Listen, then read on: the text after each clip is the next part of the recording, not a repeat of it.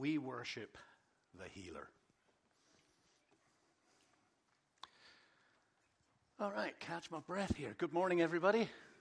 Good morning to you who are joining us online. Hey, I want to give a special thanks. Last week I did something kind of weird and I called people out to pray for us.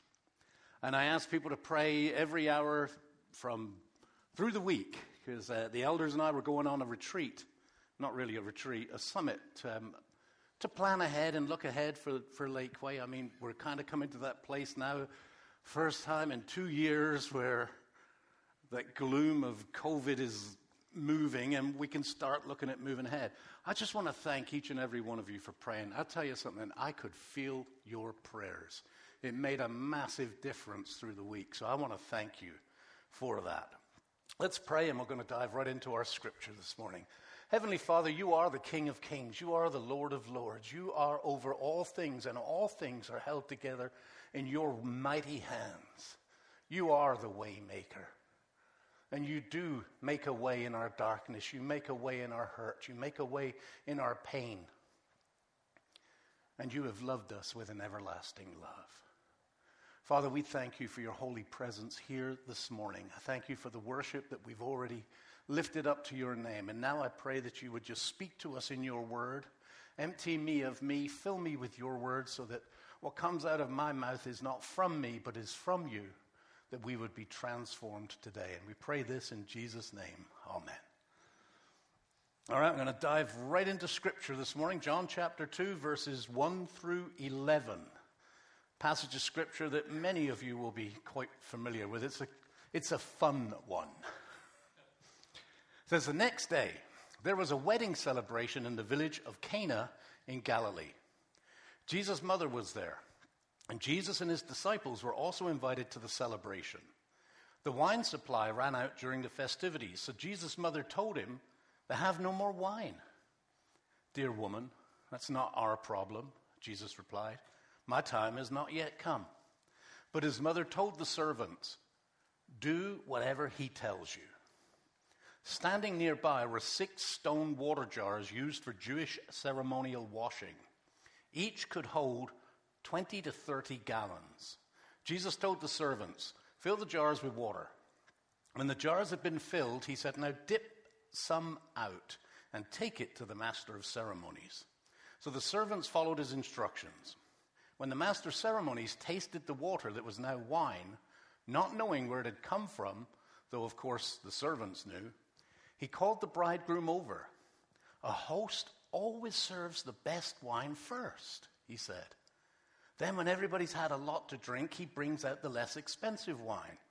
But you have kept the best until now. This miraculous sign at Cana in Galilee was the first time Jesus revealed his glory, and his disciples believed in him. You know, when it comes to relationships and emotional moments, it's hard to top a wedding. I mean, people like weddings, don't they? Like going to weddings. They're intensely relational. Two people standing face to face, making promises to each other and pledging their life and their love to one another forever. Exchanging expensive jewelry and surrounded by friends and family, people that love them, you know, people that are meaningful in their lives, typically their closest friends. And there are people out in the audience dabbing their eyes, like, oh, she looks so beautiful. And there's ladies looking at him thinking, he could have been mine. and then the reception, the party, the toast, the cake, the bouquet toss, the speeches, the first dance, the daddy dance, the mommy dance, everything. You're all smiling just talking about it. And then off to the honeymoon. I got some wedding pictures for you. Oh, I got nothing on my back screen here. I have some wedding pictures for you. Wedding pictures for you. There's some wedding pi- wedding pictures. Ah. All right, who do you think that is? That's Mo and Vicky. Mo, who was up here singing a moment ago. Next one, please. Who is that? That's Hector. You look like you're 12 there, Hector. you were. Did you rob the cradle, Kelly? Next one. Look at that. Randy and Gwen. He looks like something out of a 70s disco, doesn't he? I mean, next one. Okay, that, that, one's pretty easy. Tim and Denise. Nothing, no changes there. next one. The cowboy. I mean, that's a pretty cute picture, isn't it? Kevin and Nancy. And then the last one. Oh, no, second to last one. We've got the two beautiful couples there. What, what are their names? The, the Ed, Ed, um, Edmontons? Edmontons? David and Christy. I don't think I had a picture out of that, David. and then the last one. Way back in 1980. Didn't know they had colored photos back then? Yeah, thank you. the car was awesome. It was a Bentley. yeah, it was a pretty cool car. That was people we were, Sandra's parents were connected to some good people, so that was good. But weddings, I mean, they're just an intensely relational moment, aren't they, for, for everybody involved? And it's not surprising to me then that Jesus, who is an intently intensely relational person should choose a wedding to perform his very first public miraculous sign. And, and, in essence, what he was announcing to everybody who was there and anybody who would listen is I am the Messiah. I am the chosen one of God at a wedding. I mean, just think about that. God steps out of eternity, steps out of heaven to come down to earth and of all things, he chooses a wedding as the place to announce his arrival. And his first miracle, we're going to get this party going. you can't make this stuff up. I mean, I mean that, that, that's super related. I mean, who's not going to invite that guy to the next wedding? His, his invitation list just skyrockets every weekend. What you doing this weekend? Jesus, when you come on over, tell him we're out of brisket. You know?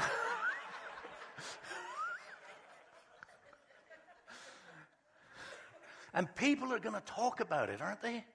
I mean, they'd never, no one has experienced anything like this before. And not just water into wine, the best wine they've ever had. It's like, where did you get this wine? I don't know. Uh, some guy over there bought it. Where, where did he get it? I don't know. I mean, wow. And I, I love this story because there's so much subtext in it. It's, it's very rich. So let's kind of dive into it. So the next day, there was a wedding celebration in the village of Cana in Galilee.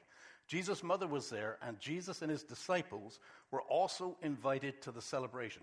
Now, Jesus hits the ground running with these guys. They only met him either the day before or two days before. They've just got connected with Jesus, and already he's got them into a wedding. It's like, stick with me, guys, you'll go places. So they're in the wedding, and it's a celebration. It's, I mean, that's what a wedding is, isn't it? It's a celebration of love. Everybody's feeling good. It's exciting. And then they run out of wine. Verse 3 The wine supply ran out during the festivities. Yeah, that's, that's not a good thing. I, I, I don't know what was going on there, whether maybe more people showed up than they were expecting, or maybe the people were getting into it, you know, just a little bit more than they ought to. They're on the 18th toast. Okay. To the, to the bride's mother's cat. Love, love that cat. and they're just going for it, but they run out of wine. So the wine supply ran out during the festivities. So Jesus' mother told him, They have no more wine. and I love this. Dear woman, if I said that to my mother, listen, woman, what? Dear woman, that's not our problem. Jesus replied, My time has not yet come. Now, I love this because Mary doesn't ask him to do anything. She doesn't say fix the problem, she just presents the problem to him. Looks like they're out of wine, Jesus. She makes a statement. That's all she does. I swear my wife does this to me. Is she in here? no, she's not in here. So, oh, there she is. anyway, chapter 2. I swear she does this to me. She'll say something like, um, Oh, we, have got a, a, an order to pick up at Walmart, grocery order. And uh, man, I'm just so busy. And she won't ask me to get it because she knows if she asks me to go get it, I'll whine. I'm busy too. So she just puts it out there, just like Mary does for Jesus. I've got to, I, I need gro- I got we got to pick up the groceries. I'm just so busy. And she knows if she does that, I'll say, oh, I'll go get it. But if she asked me, and, and that's what Mary is doing to him here. I mean, she knows. She knows her boy. Mary knows her boy. You know, she just, man, this is a great party, isn't it, Jesus? It's not going anywhere now, though. It was a good party. Oh, well. And, and Jesus, it's not our problem, woman. it's not our problem. But his mother told the servants, do whatever he tells you. So this tells me three things about Mary's relationship with Jesus. Number one, she knows that he can.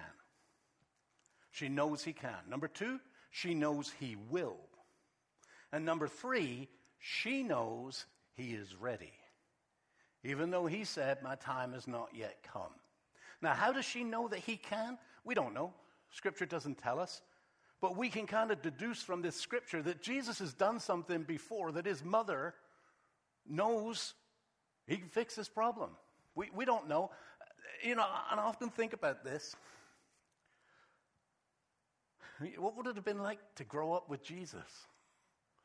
You know, it must have been awesome, weird, scary, and unfair all at the same time. You know, Mary's taking the kids for swimming lessons. Little James is nervous. He doesn't want to get in the water. He's the youngest one. Jesus is walking on the water. she looks over at him like, What? Not fair, you know. She knew that he could do it. But more than that, she knows that he will. Same thing, you know, I can imagine them sitting around the table, dinner table. Maybe Jesus is 10 or 11. Joseph's had a rough time at work. Money's not really coming in. They're all sitting there. They've got enough bread. Everybody gets a bread roll except little Rachel. There's seven of them and only six bread rolls. And Mary looks at Jesus. Boop. Seven bread rolls. she knew. She knew he could, and she knew that he would because she knows that her boy's heart is a heart to help people. That you don't ever read a scripture where somebody comes to Jesus for help and he says, Sorry, I'm too busy. Or no, not today, maybe tomorrow. Anytime anybody comes to Jesus in scripture for help, Jesus helps them. She knows he can't help himself. Here's an issue here. Here's a problem here. I know that he can. I know that he will. And Mary also knows, please forgive me for this, Jesus, that sometimes boys need a little push. The moms are all nodding their heads. Mm-hmm. Sometimes boys need a little push. I don't know what it is. Girls seem to, they just get on with life, and boys want to play video games forever. And, and sometimes they need a little push. Mary knew that Jesus was ready. He's saying, It's not my time yet. She's looking at him. You've got disciples. you have people following you here, Jesus. I think it is your time. Someone let the cat out of the bag. She knows it's his time. So she didn't say anything. She just presents the problem to him. She knows that he can, she knows that he will, and she knows if I just present the right situation, it's time. It's time. So she allowed the situation to make itself favorable for Jesus to respond. And look how Jesus responds. Standing nearby were six stone water jars used for Jewish ceremonial washing. Each could hold 20 to 30 gallons. Now, I put these out here. I, I bet you that would hold, what do you think, three gallons? Do you think five? Yeah, all right. I'm, th- I'm, thinking four. I'm, I'm, I'm going to go with four. But these things could hold 20 to 30 gallons, so they're pretty big jars. Fill the jars with water. When the jars had been filled, he said, Now take some out and take it to the master of ceremonies. So the servants followed his instructions. When the master of ceremonies tasted the water that was now wine, not knowing where it had come from, though of course the servants knew, he called the bridegroom over. A host always serves the best wine first, he said. Then, when everybody's had lots to drink, he brings out the less expensive wine. But you have kept the best until last, until now. All right, now think about this 20 to 30 gallon jars. Now, he told him to fill them up, so I'm assuming we got 30 gallons going on here. Six of them. 180 gallons of wine. I don't know what kind of party this was. that is a lot of wine. I did some math. That's equivalent to 900 bottles of wine or 4,500 glasses of wine. They've already finished the previous wine. It's not like this is the beginning of the celebration. They drank everything, and now they've got 900 gallons or 900, 180 gallons of wine, it equivalent to 900 bottles. I mean, everybody's already, I would imagine, in pretty good spirits, as they say. Now, there's enough wine for 10 weddings, but not just any wine that this wine is so good that the master of ceremonies interrupts the proceedings to go to the bridegroom and say, Where'd you get this? Like, this, why didn't you bring this out first? This is, where did you get this wine from? I don't know. Servants got it. Obviously, I, I assume they found out a little bit later on. But Jesus had blessed them abundantly. I love that song, Waymaker. He made a way for this party to go well. I mean, this is over, overflowing, literally, over the top blessing. I mean, talk about relational, how to make friends and influence people. It's like, yeah. But I, I want us to focus on something that, that we don't typically focus on in this story the servants. You think about it from the servant's perspective. These guys now have to go and find 180 gallons of water. They don't have a faucet. There's no faucet. There's nobody attaching a hose to the faucet, dropping it in there, turn it on. And again, I did a little bit of math. Typical faucet produces around two and a half to three gallons per minute. They need 900 gallons. That's six hours the party's over. Everybody's gone home. But these poor guys have to go to the well and lower something down and start. There's probably like 15 or 20 of them in, got the big yoke things on their shoulders and they're bringing water back and they're filling up these things. And, and all the time, you know, they're thinking, why are we doing this? What, what are we doing this for? They have no idea what's going on, right? All this work just got added to them. And Mary gave them strict instructions do whatever he tells you. Doesn't have to make sense. And they're already busy. It's a wedding. And not only is it a wedding, they're now dealing with disgruntled people because the wine ran out.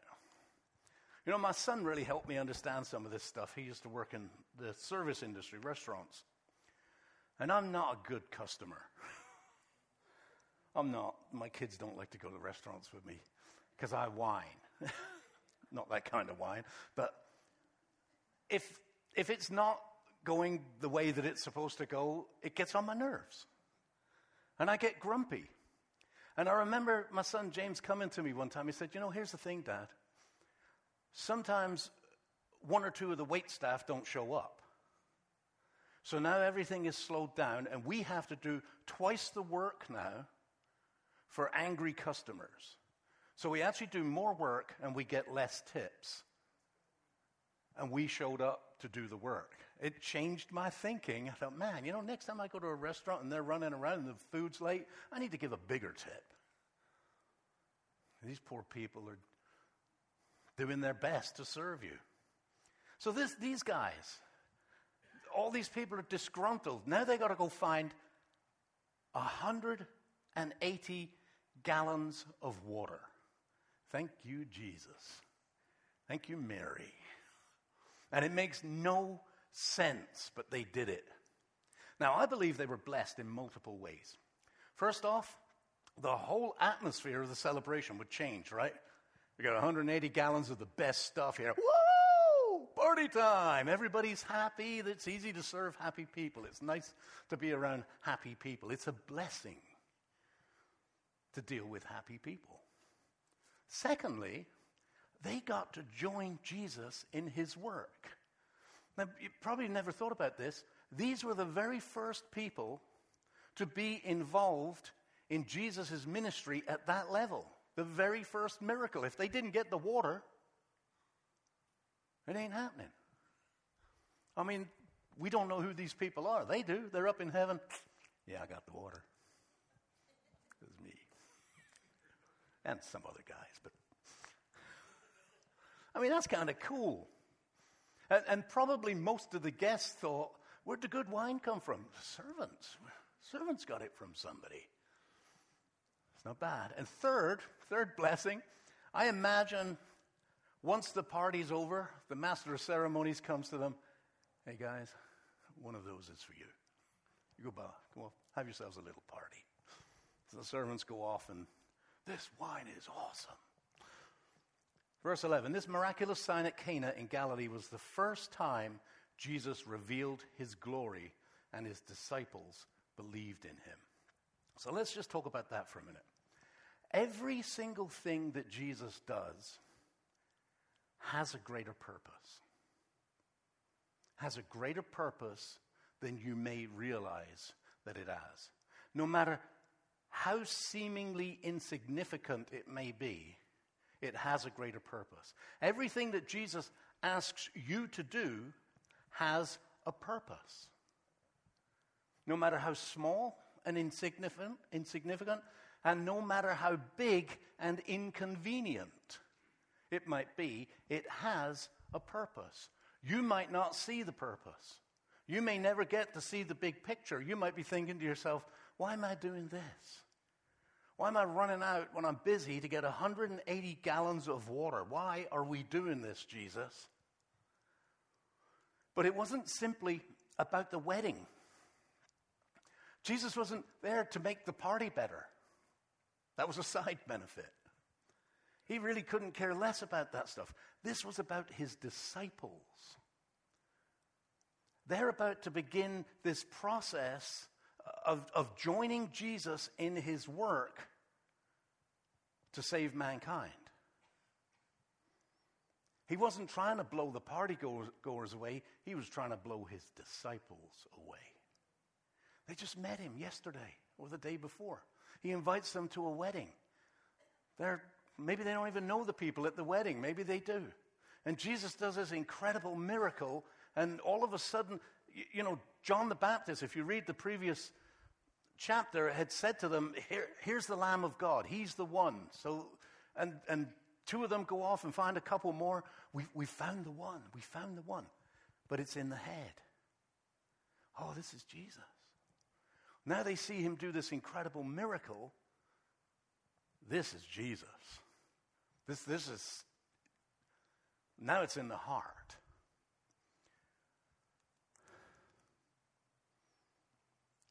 It wasn't about a wild party in Canaan. This is about you and me. And all those who Jesus came to die for.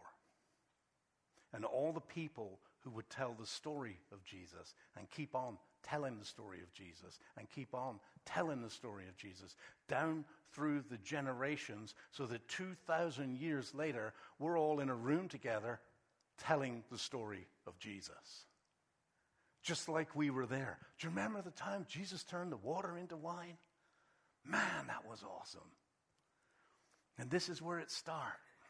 So, what do we learn from this? What, what's in this for us? Well, number one, I like Mary and, and what she did for Jesus. Number one, first, if you can, then do.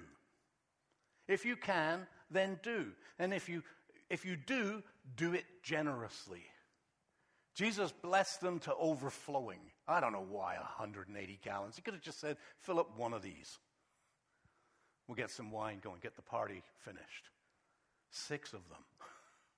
If you can, then do, and if you do, then be generous. If it's within your means to bless someone, then bless them and bless them generously. Second, trust Him and obey, obey Him fully, even if it makes no sense. It doesn't have to make sense. What did Mary say to them? Do exactly what He says.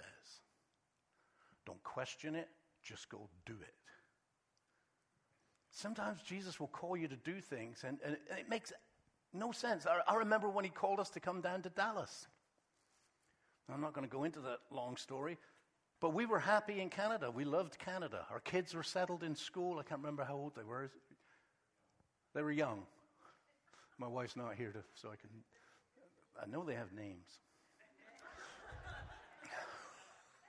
I think they're on a wall at home somewhere. But, it, you know, it's so difficult because I know I was absolutely 100% convinced that God was telling us to come to Dallas, but I didn't know why. So you talk to your kids and you tell them you're going to leave all of your friends.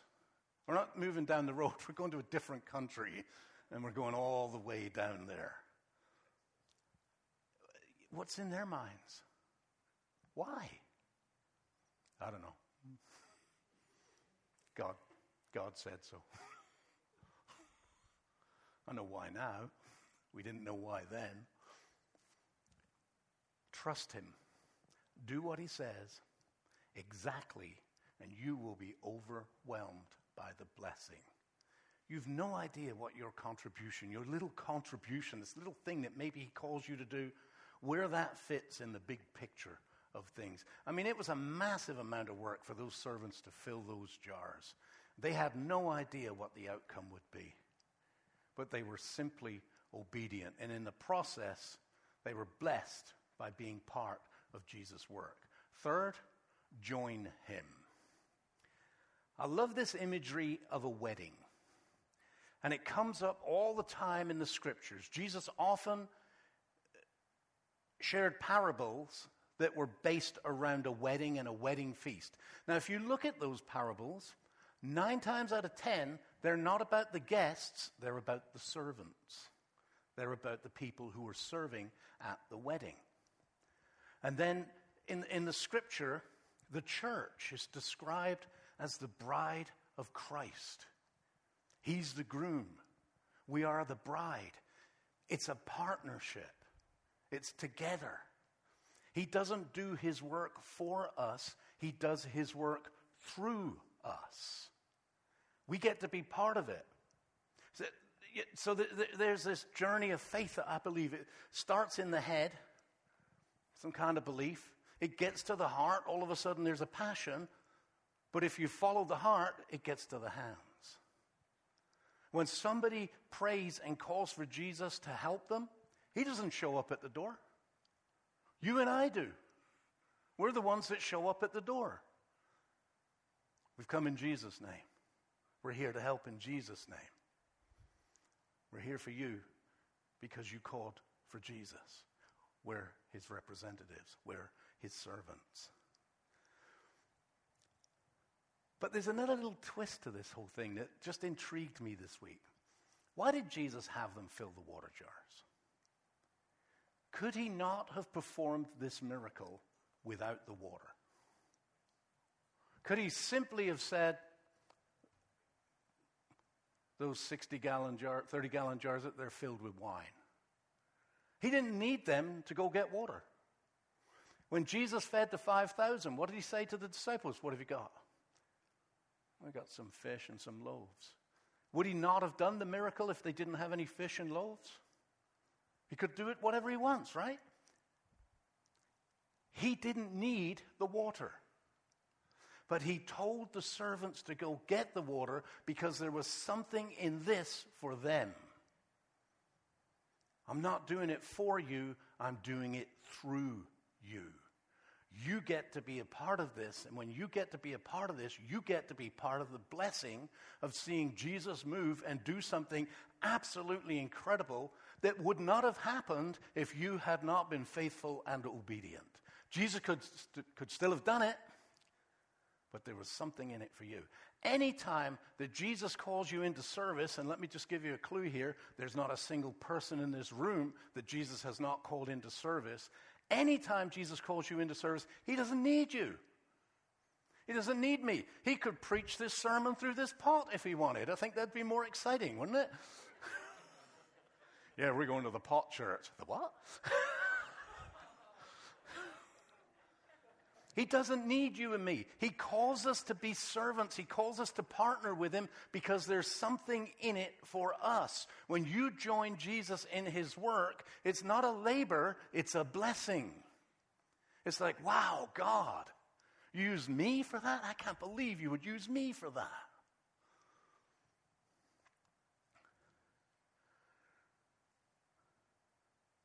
Bring to me what you have, is what he says. Bring to me what little ability you have. Bring to me what little time you have. Bring to me what little treasure you have. Bring to me whatever. And I will do something wonderful through it. I will do something so much bigger than you could ever imagine if you will trust me with it. This relationship with Jesus is a partnership. Like a marriage, the two become one. And then he performs his ministry through us. You know, you, you might be thinking to yourself that you have little or nothing to offer. What can I do in the kingdom of God? I don't have anything to offer. Bring your little or nothing to Jesus and he will do wonders through your little or nothing. And he'll use any little or nothing. He'll even use cracked pots. Any cracked pots in here?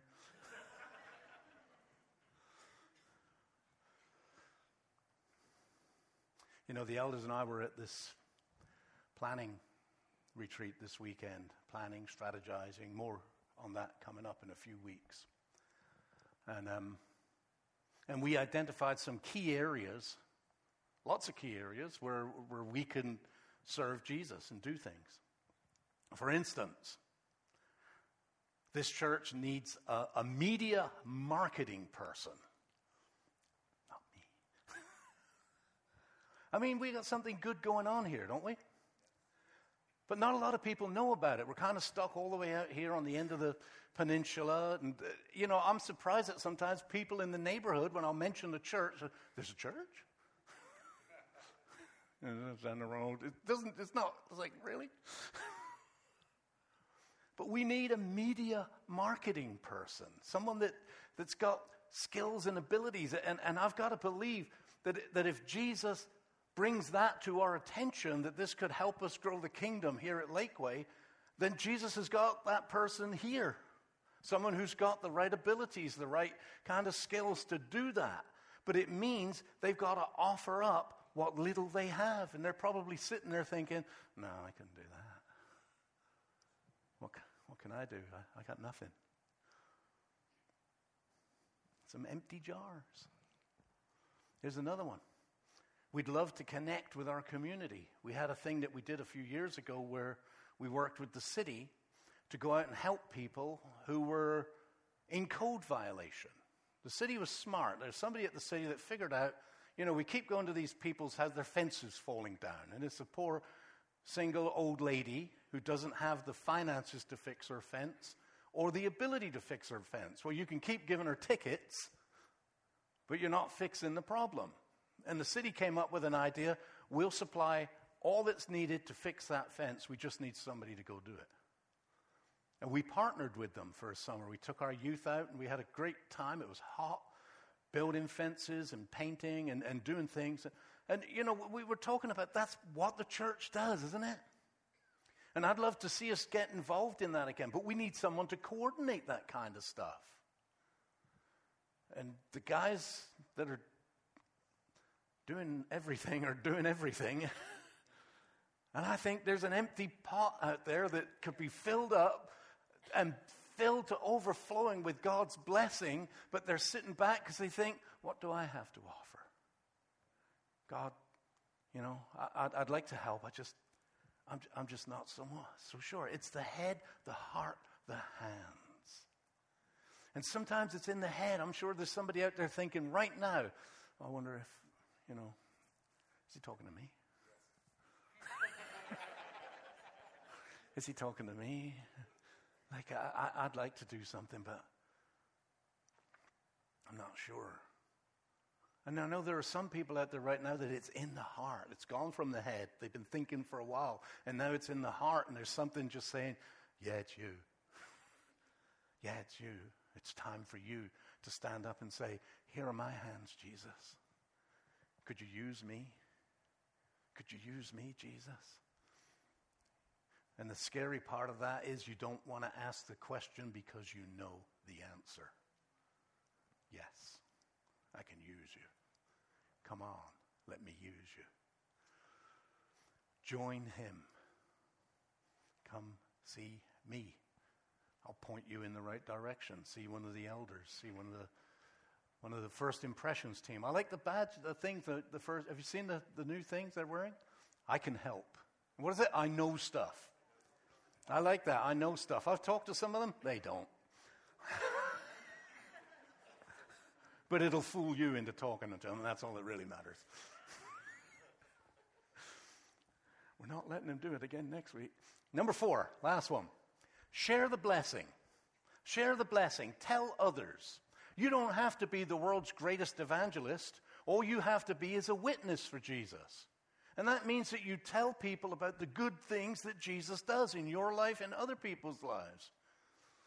I didn't ask Ray permission, but Ray called me over just now, or I went over, shook his hand. He was telling me about a friend of his, a partner, an English guy.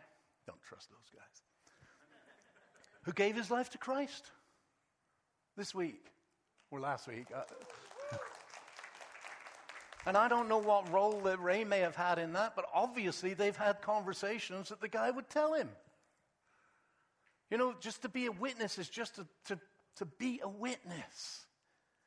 You don't have to bash somebody's door down. Jesus, Jesus, Jesus. But when Jesus blesses you, turns your water into wine, tell someone. Tell someone. Something great happened. All right, last slide. Is that you? I don't know what I can do, but I need to do something. You might think you've got little or nothing to offer, and you might be right. You probably are. Just a bunch of empty vessels waiting to be used. But Jesus does wonders with little or nothing. Do you have empty water jars in your life? Jesus wants to fill those water jars. He wants to turn them into blessings for you. He wants you to be a light for Him. And it can be the littlest thing. So I'm inviting you, if it's in the head, if it's in the heart, to come to Jesus and say, Here are my hands. I don't know what I got to offer Jesus. Would you use me? Amen? Amen? Let's pray. Lord Jesus, Thank you that you used cracked pots and empty vessels. That you bless your followers when they are obedient to you. And Father, I know sitting out here today, there are some it's in the head, there are some that it's in the heart. Some have been struggling for a long time, just wondering and feeling guilty maybe. What, what am I supposed to be doing? Father, let your spirit just stir in them today, I pray. Fill them to overflowing with a desire and a passion to take it from the head to the heart to the hands and to offer up their hands to you and say, I don't know what I can do. I don't feel like I can do anything, Jesus, but I offer my hands to you. Would you please use me? And I'm going to encourage you right now to pray that prayer. Jesus, would you please use me. Amen.